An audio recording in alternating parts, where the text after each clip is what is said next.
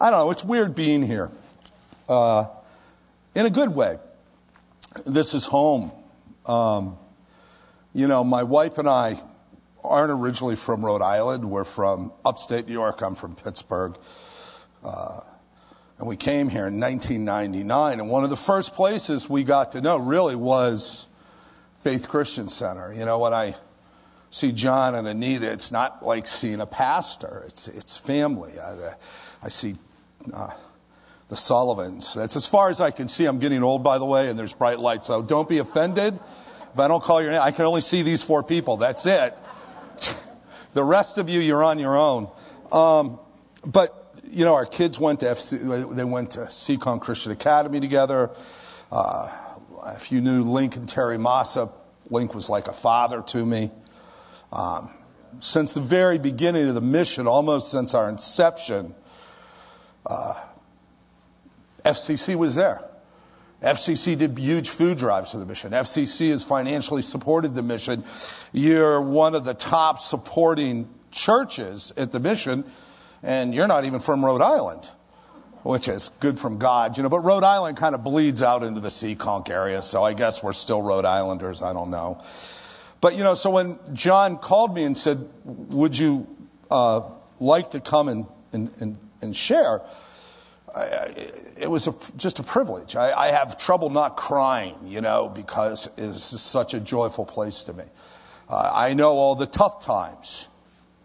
I was here for the tough times. I was very involved in a lot of the tough times.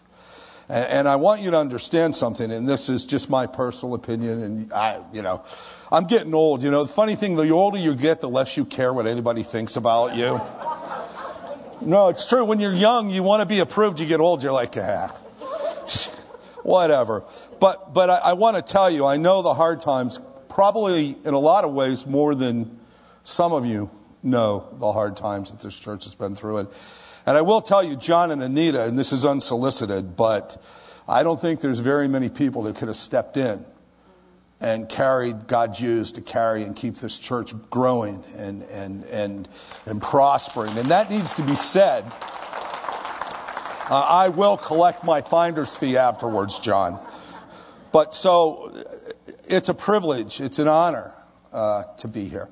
Uh, you, you, know, um, after the video, I could probably just leave. I'm good, you know. But I'm supposed to give a message, so I guess I should do that. but, you know, the biggest thing I think that the connection, the biggest connection to uh, others, I left my water right there. I'm sorry. Perfect. See, that's what I'm talking about. Here, safe social distancing, by golly. It's a lot of pressure. See, you almost need like a tape measure, six foot. Okay, we're good. Do you, do you do an elbow? Do you do a pretend high five? I don't know anymore. It's so confusing. You can, you know, you can go to the store, but you can't go to the. I don't know. I don't know. I, I'll just do whatever God says, right? I, I really, seriously, wear the mask. Who the heck cares? You know, I mean, you know, imagine places in like like China or Uzbekistan or Iraq or Iran or Turkey or Armenia, and you want to be a Christian, right? And, and I hear us like complain. I got to put a mask on. You imagine that people like had their houses burnt to the ground. because they were a Christian. you imagine somebody like that coming into a church service and hearing people gripe about wearing a mask? I, am sorry, I find that funny. I, I, don't know what to tell you. I got a weird sense of humor. Um, but anyhow, you know, I was thinking about this, and I was thinking about, you know, what am I going to, what am I going to say? And, and, and what struck me, you know, it's funny with me and God. I, I had my sermon all worked out. I was ready to go. I, I've got my computer with pages of notes. And my wife said to me last night, Are you ready? I said, Yeah, you know, I, I think I am. I, I, uh, I'm good. And uh, I went to bed. And God said, No. I hate when He does that. Because now I can't go to sleep. I'm like, What do you mean, no? No, no, you got to change this. And so fortunately, this time they made me get up and rewrite a whole sermon, which would have, which has happened to me. But he imparted upon me the, the thing that I was going to preach about, and you're going to find it. It's in the, it's in the Gospel of Luke if you have your, your Bibles with you. I mean, I'm not going to go through all of it. It's Luke 10, starting in Luke 10 25. right? And, and, it, and at first, it was this whole idea about this really kind of like this. Uh, I'll just read it real quick. This is the first part. It says, you know, it says that a certain lawyer, and, and, and, and that word lawyer, we have to understand in, in, in the Bible, isn't like the heavy hitter of today, right? Or like Rabinowitz, Rabinowitz, and Rabinowitz. That's not the lawyer John's talking about, or, or John in his former life. That's not the, a lawyer. A lawyer in, at the time of Christ was an expert in the Mosaic law. They were a person that you went to for counsel about how to live as a Jewish man. That was a, a lawyer in that time, so we understand that. So they were an expert in Mosaic law. And it says he stood up, so Jesus is in, in, in talking. He stood up and saying to the Jesus, it says, um, he wanted to test him. It said, stood up to test him. You know, think about that. He stood up to test Jesus. Dang, like we've never done that. And it says, saying, Teacher, what must I do to inherit eternal life? And Jesus said to him, What's written in the law? How do you read it? How do you read it? That's what I love about Jesus, too. You know, Jesus is funny even today. Like, he'll ask questions back if you listen. Right? You're like, you got to be careful when you want to start talking to Jesus. You really do. If you really want to talk to Jesus, you got to be a little careful because number one, he'll answer you back. And number one, he's the perfect, you know, he's God, so he'll ask questions. That's that thing called a personal relationship. Sometimes we go to God and we forget the word personal, the two words personal relationship. We go to God and we expect God to say, do this. A lot of time God says, why are you asking? What do you want? What do you really mean? What's really in your heart? Because a lot of times, I don't know about you, but I tend to beat around the bush a little bit with Jesus, right? I don't want to really lay it all out, you know, like he doesn't know already. But anywho, so he says, How do you read it? And the teacher, the, the lawyer replied, He says, You shall love the Lord your God with all your heart, with all your soul, and with all your strength, with all your mind, and your neighbor as yourself. I find it interesting that that's capitalized, that whole thing's capitalized in my Bible, which tells me emphasis. You know, there's two things I see in the Bible where God's trying to get your attention. There's two things He does capitalization and repeating. Capitalization, repeating. Anytime I've read that in the Bible and I'm really looking at my scripture, it's kind of like God saying, Excuse me, excuse, do you understand here? It's important. Like in Philippians, He says, Rejoice in the Lord. Philippians 4 4, he says, Rejoice in the Lord always. And again, I say rejoice. It's almost like a father to a child. Don't, don't go out on that street. Uh, stay off the street. Right? That's that kind of that emphasis. That, so here when you see capital, it's, it's almost like, you know, I, I look at this as like when, when your mom would like maybe scold you. Right? She ups the tonage a little bit. That's that idea, not scolding, but that's that idea that we're getting from. It's like, this is important here. This is important. And remember, the, the lawyer was testing. The lawyer was testing Jesus. And this is, Jesus asks him the question, and Jesus requires him to respond to his own question. Interestingly. He says, okay, what, what do you see? And he says it. And interestingly, Jesus says, you've answered correctly. Now, now my guess is at that point, that lawyer felt pretty uptight and out of sight like I got it. I got it. And Jesus says this He goes, Do this habitually. Do this habitually, and you will live. Habitually means without ceasing, again and again and again and again. So read that again and think about that because we're going to, you know, I have to kind of bring it into myself and I have to look at something like that and say, how am I doing with that? He says, love the Lord your God with all your heart, with all your soul, with all your strength, and with all your mind, and your neighbor as yourself. And do it habitually. Habitually. I'm not good at being habitual. Right? I, that's not Some people are very, very methodical when they, you know, they do A and then they do B and then they do C and they'll go back and do A, B, C. That's not me. I'm all over the map. I'm an idea guy. You know what I'm saying? My wife is habitual, thank God.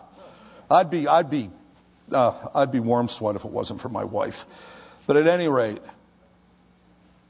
but then the lawyer, see, right there. Do you see the opportunity? See, the lawyer came to test Jesus. Jesus gave him opportunity. The lawyer wanted to justify, because it even says right after this, it says in verse 29, it says, But he wishing to justify and vindicate himself. Now, let's not be too tough on the lawyer, because I'm guilty of it.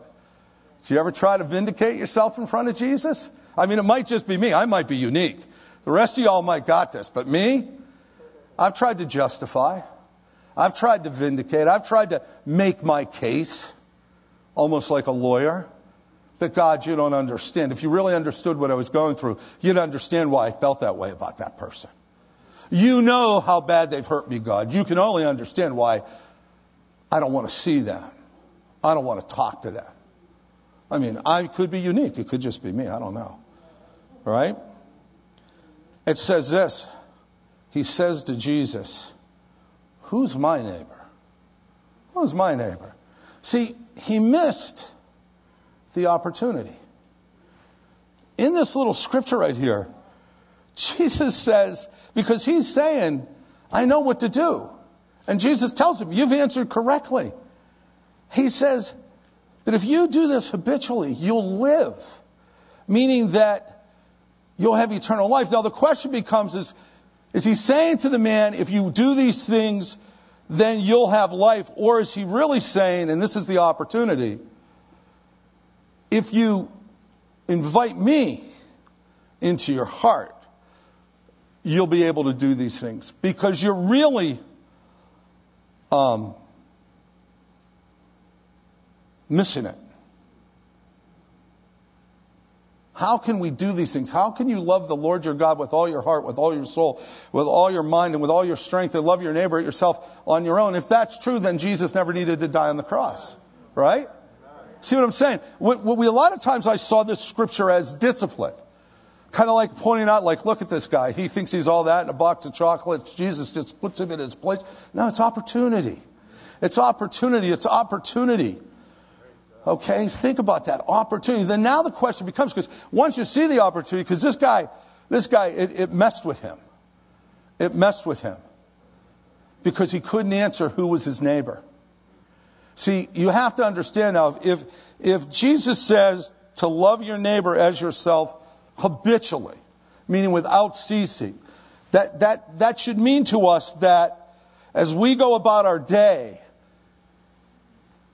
we love our neighbors. Not only it's because I think for the Christian today, the idea of letting Jesus being full of joy of the Lord and, and say, you know, Jesus is my Savior and, and, and, and praising God and, and, and, and reading the Word of God and, and, and, and, and praying and, and, and, and those, those things that love the Lord your God with all your heart, with all your mind, with all your strength. We're in that zone a lot, I think. I really do think I, we are. And I think we do it habitually. I think we find ourselves, especially in these difficult times, talking to God a lot more. I know I have. I know these is, you know, in my 61 years of life, I've never seen this in America before. It's a brave new world, you, you know, and, and we're looking to God more and more. Some of us have had our families get sick. I, I know people that have lost three family members to COVID this year. This year. This year. They've died. So this is a brave new world. And I think when you go through these catastrophes, and that's what this is, and we call it a pandemic, we call it, listen, we have to remember this was manufactured in a lab in China, and it was released upon the world. And it's the weirdest virus you'll ever have because you know how if you get the flu, right? You get the flu, you, uh, you, you, know, you might be achy, tired, and have a fever for three or four days. Uh, if in talking with people and, and, and really understanding this, COVID's the gift that keeps on giving. You'll start with a low grade fever. A couple of days later, you'll feel achy. A couple of days later, you'll feel nauseous. A couple of days later, you can't smell. A couple of days later, you can't taste. And it wears your body down. And that's what happens to people that die. They're compromised immunity and it just wears you down and you pass away. And so we're in this difficult time where hospitals are being filled. Uh, people are scared. Toilet paper's gone again for the love of Mike.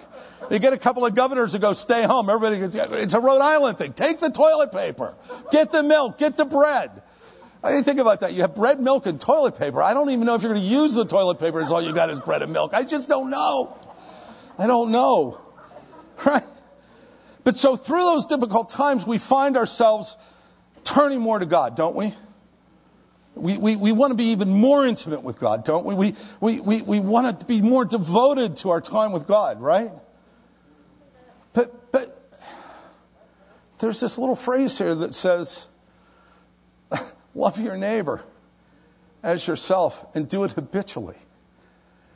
That's where I come up short.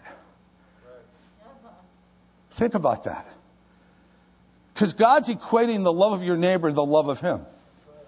He really is. You, you can't deny that. It's, it's not about doing something for your neighbor. It's not about waving as they drive by. It, it's about touching people that are desperate to be touched. And the lawyer didn't understand the opportunity because his question was, and, and you have to understand the verbiage here. He wasn't asking because he wanted to know, because it said he wanted to vindicate himself. So you have to understand that. Can you imagine the attitude?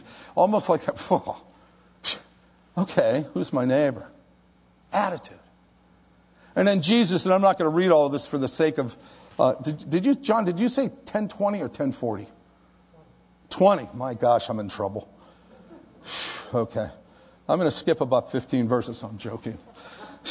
But he goes on, what he does do is he goes on, Jesus then goes on to tell the story of the Good Samaritan in, in the Bible. And I'm going to paraphrase some of it, but you can read it for yourself. So we know Jesus tells the story because he's answering. Now, the guy asks a question. Jesus answers questions. That's how Jesus is. Jesus loves to tell you stuff. Uh, he, he's not afraid to let you know the truth, you know, because he loves us. And so he says, okay, want to know who your neighbor is? Here's your neighbor. He goes, I'm going to give you a story. He says, there's this guy, and he's going on a trip, and he's down on the highways. And now we already know the highways are dangerous because if you read later on in the scriptures, when the king is having a feast and nobody wants to come, he says to his servants, uh, go out into the neighborhoods and da, da, bring the lame, the whole, the blind in, brings them in there, says there's still room. He says, go to the highways and the hedges to bring people in. Highways were a bad place. It wasn't like 295 or 95 in the Bible. The word highway is bad. It's dangerous. It's desolate. It's empty. Most people that had wealth or influence traveled with armed guards when they went out from one town to the other because it's where thieves and people got killed and murdered and left for dead and other horrible things on the highway. So it says this guy, Jesus says, this guy is going through, he's going on a trip, he's on the highway, he gets attacked, he gets robbed, he gets beaten, stripped naked, left for dead in the dirt. And then Jesus talks about, he talks about how uh, one a Levite came by and went to the other side of the road, a priest came by and went to the other side. Then this guy that's a Samaritan, and that's an incredibly important word, Samaritan. It's, a, it's an incredibly important word here, because Levite is, a, is from one of the twelve tribes of Israel. It's where the high priest came from, the priesthood of the temples came from, the tribe of the Levites. And then a priest, being a ranking member of the temple, went by, went out of the way.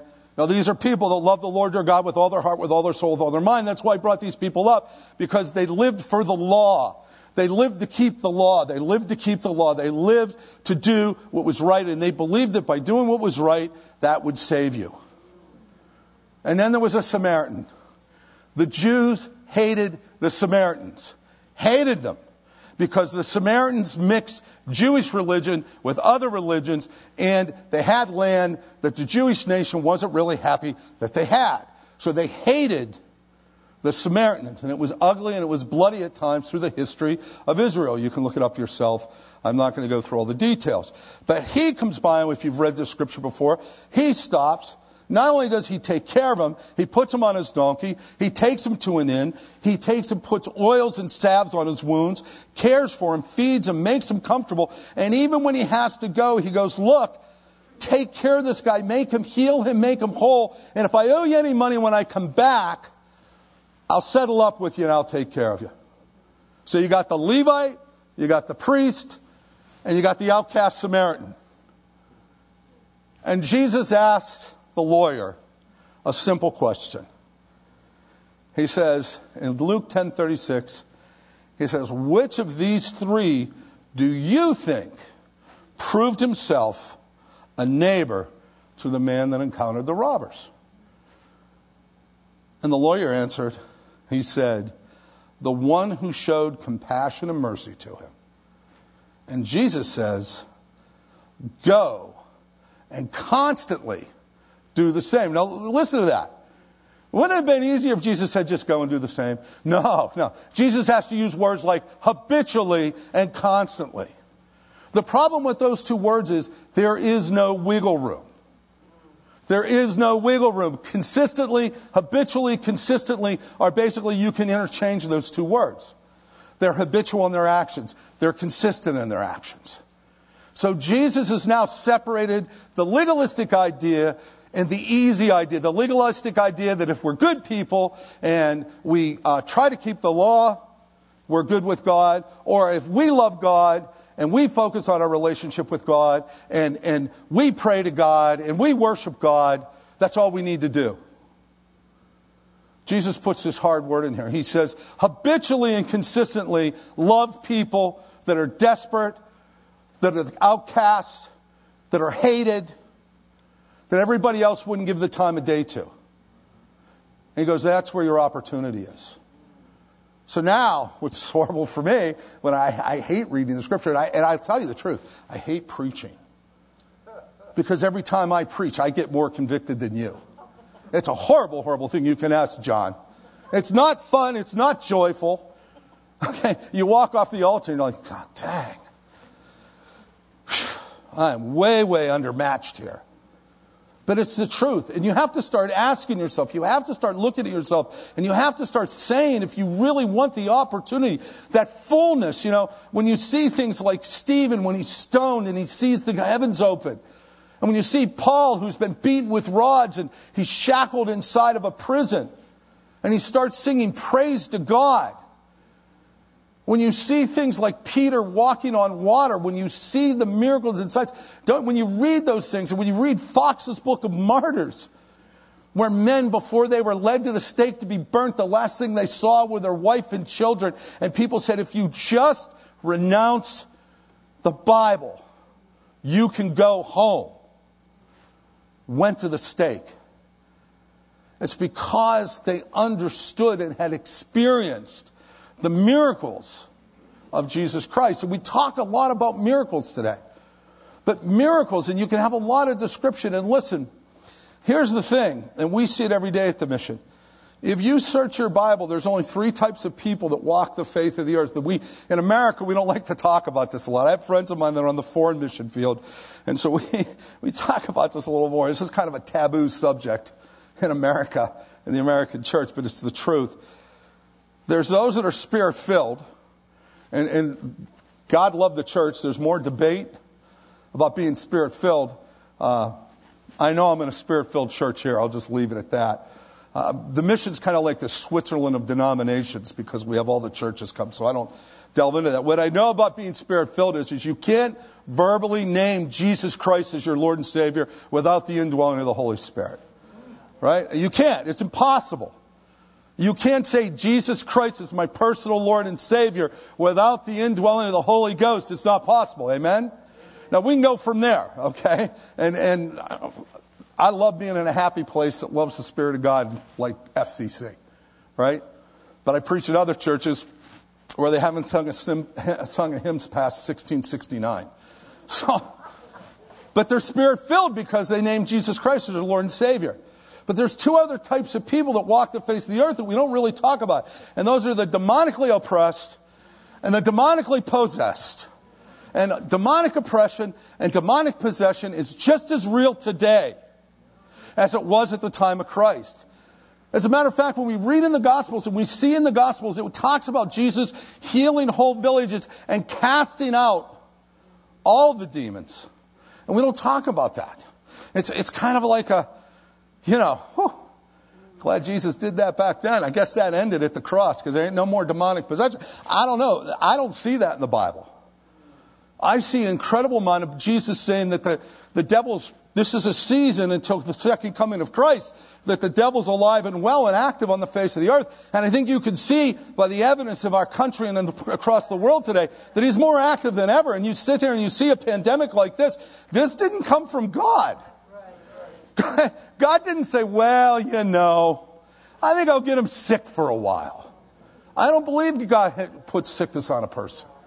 In my heart of hearts, I don't believe that. I believe that sickness comes from sin. I believe that sickness is of the devil. It is not of God. Amen? So if we have a world pandemic where they're shutting down cities and towns, and we have governors that are saying to us, you can't have your family over for Thanksgiving to keep everybody safe because this sickness is real. Is this God or is this the devil being more active? And if the devil's being more active, here's the thing about the devil the devil isn't smart enough to know God's plans. The devil's not that smart.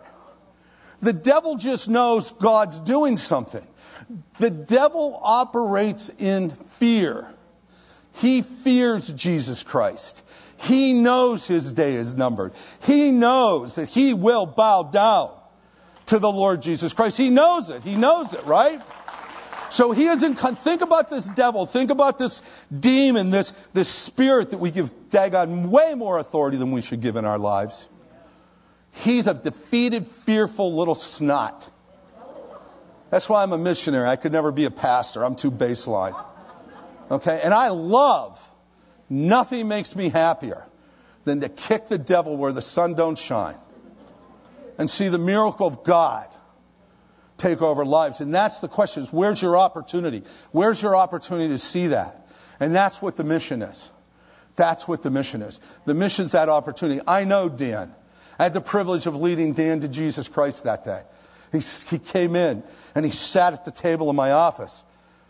And, I, and, and the, Spirit of God was upon us, and I shared the gospel with him, and he got saved, and, and, and then you heard the rest of it.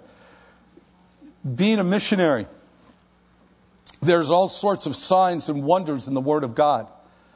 There's all sorts of power of the Holy Spirit, gifts of the Holy Ghost that are available to us today. More so than ever before. But if you ask me if I could only pick one thing, one thing from Jesus, one thing to empower me from Jesus, what do I want? I want to see the dead rise. That's what I want. I want to see the power of the Holy Ghost fall into the most desperate people. I want to see the prostitute. I want to see the drug addict. I want to see the person that's been beaten and abused.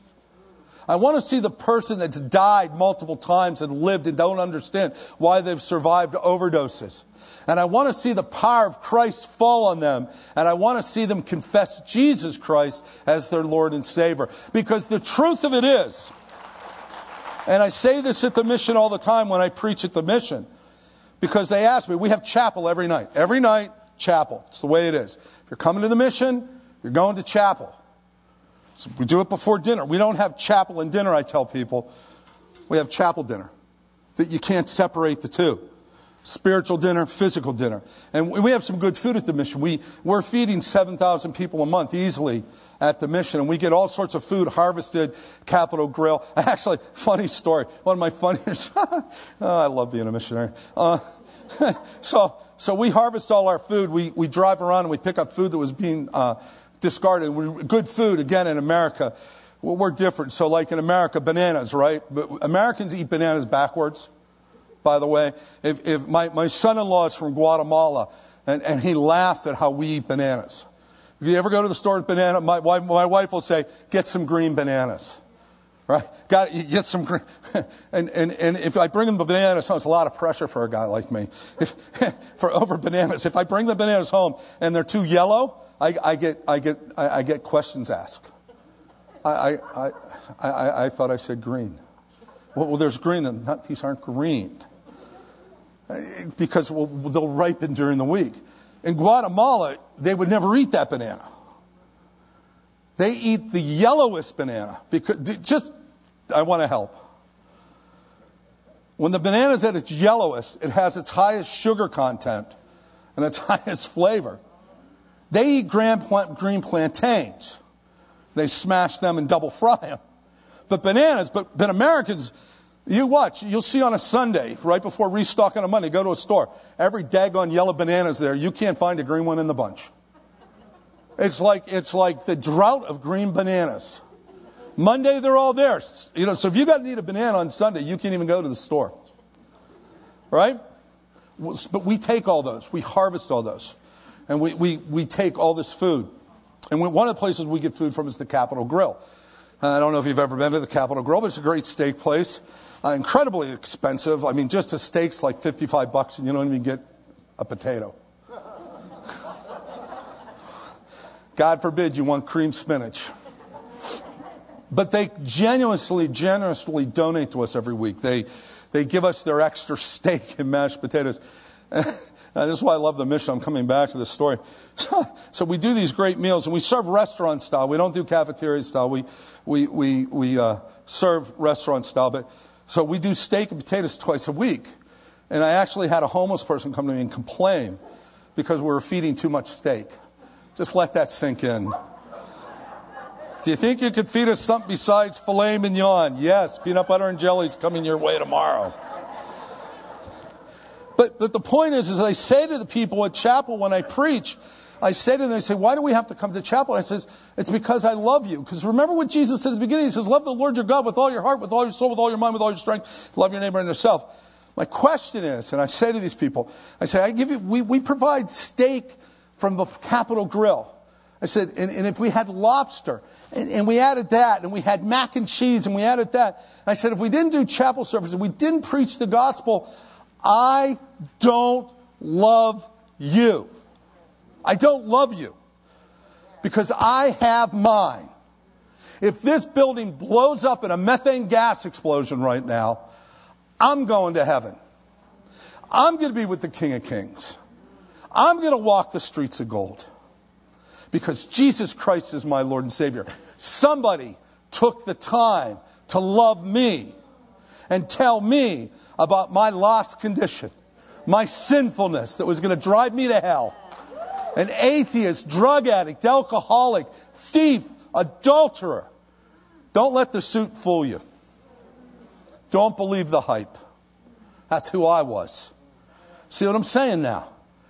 And the reason why the mission's important to you just as is important to me is we get the demonically oppressed. We get the demonically possessed every day because we invite them in. I've got a young lady, a powerful story, Gina. Gina, uh, we've laid hands on her. Gina, this past Easter, came into the mission with a half a sheet. Period. Nothing else. Au naturale. Imagine trying to do your Easter service in a stick, branch about yay thick. As we were trying to get her clothes, she ate the stick. But in a moment of clarity, we never stopped loving Gina. We couldn't even let her stay because she was just so, uh, she, she was just demonically possessed and, and, and she was just so, whew, I, I understand the man with the legion of demons in the tombs, tombs kind of. It was how she was. But my, my women's team never stopped loving her, making sure she had clothes and underwear and menstrual pads and, and, and, and, and, and a coat to make sure she didn't die. And when she fractured her leg so badly that they were gonna, talking about amputating it, they got her to the hospital and they visited her and they took care of her. And she still was outrageous. But one day, one day, in a moment of clarity, a moment of clarity, she said to my daughter, What do I have to do to be saved? What do I have to do to be saved? And she accepted Jesus Christ into her life. Now, she has not come around all the way, but I know she's saved. Right? And this is what I tell them at the mission. I said, we could serve you the finest meal, but if we don't preach the gospel, not only do I not love you, think about this, think about this. I got six minutes, tick tock. Do you even like somebody if you don't share the gospel? Let's just forget the word love. Think, think about it. Do you like them? Do you really care about them? I mean, do you know people in your life that aren't saved? Maybe even family members? Can you really say you love them? If you don't offend them? The gospel is offensive. The gospel is absolutely offensive. Don't be deceived. Truthfully, if you're not offending people, you might want to check it out. That's a hard word, right? I have to live with it all the time. See, at the mission, we're offensive. Every day, everything we do. See, we don't, so we feed every day, we shelter every day. You saw the video, all the things we do. We don't do that thinking that that will let somebody see, like, it's that, you know, love, love them until they, that's not what we do. We believe that everything we do has to be to preach the gospel. All that stuff is sidebar stuff. I, will tell you another quick story. I got a few of them after 30 years. Um, this past summer, a car pulls in uh, the parking lot. I just happened to walk across the park, and, and, it, and it's got four Muslim women in the car. And I, and I knew they were Muslim because they were dressed in conservative Muslim attire. And so I found that interesting. I, I asked them if I could help them.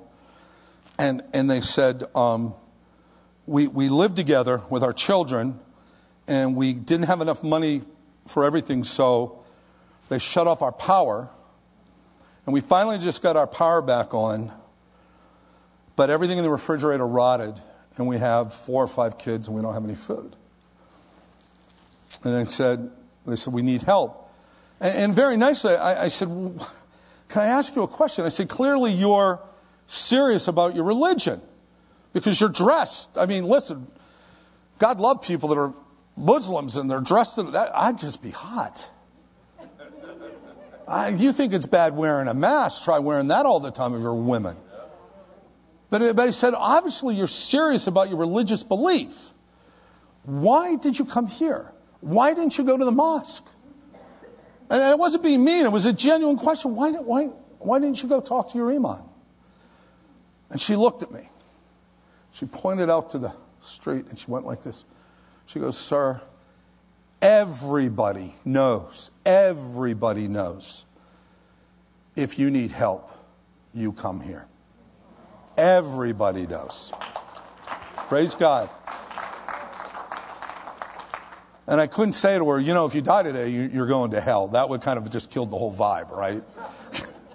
but I did point to her, and I said, I pointed to our sign, if you saw it at the beginning of the movie, with the serving Christ, serving the cross, crown of thorns. I said, I think it's great that you feel comfortable enough to come into the house of Jesus Christ. And we'll be more than happy to care for you. See, that's the mission. And the thing about it is, as I close, and, and I could tell you more stories, but, but the thing about it is, is the demonically oppressed, the demonically possessed, she was oppressed. She didn't know the Savior. They're at the mission. And you've been part of that since we started almost. And for that, I thank you. There's been many times when we couldn't pay our bills and I went and saw John. Not only did he, I didn't go just to see if he could give us some money. I'm not ashamed. I'll ask anybody for money. When you're 100% privately funded, you get over that pretty quickly. That whole, I don't want to ask, I'll ask. But John also was somebody that always came to for encouragement and a word and a prayer. It's not always about asking. I lost my thought on that. That's okay. But I will tell you, this church has been through thick and thin with the rescue mission. We're the place for you to come and get involved. I know that's scary in the pandemic, and I respect, listen, I would never look at anybody and say, oh, pish posh, don't worry about it, come on down. That, that would be very arrogant. But you can pray for us. You can support us financially, individually. If you feel comfortable volunteering, you can come down and volunteer. When this pandemic is over, and it will be over, because Jesus Christ is stronger than the devil, he's stronger than sickness. It's just a matter of when Jesus finishes the healing. Jesus heals. I, I'm speaking healing in my life, in my neighbor's life, in your life. This is nothing. Amen. When it's over, come to the mission. See firsthand. Just this Thanksgiving, this Thursday, this Monday and Tuesday and Wednesday, we're going to feed 3,000 families with food boxes. And it was going to be turkeys, but you all took the smaller turkeys because you're not allowed to have people over. So we ended up with chicken. I hope you're happy. hope you can live with yourself. Enjoy the stuffing. No, but we'll provide Thanksgiving in Bible tracts for 3,000 families on Monday, Tuesday, and Wednesday. And you're part of that. So as I close, as I close, let me just say thank you. It's a privilege to know you. It's a privilege to have friends and brothers and sisters as dear as you. I'll be out front afterwards if you have questions. I have that video on a QR code on a letter. If you want to show friends and family, you can take one. But no, the opportunity is there. Be blessed. Thank you. God bless you.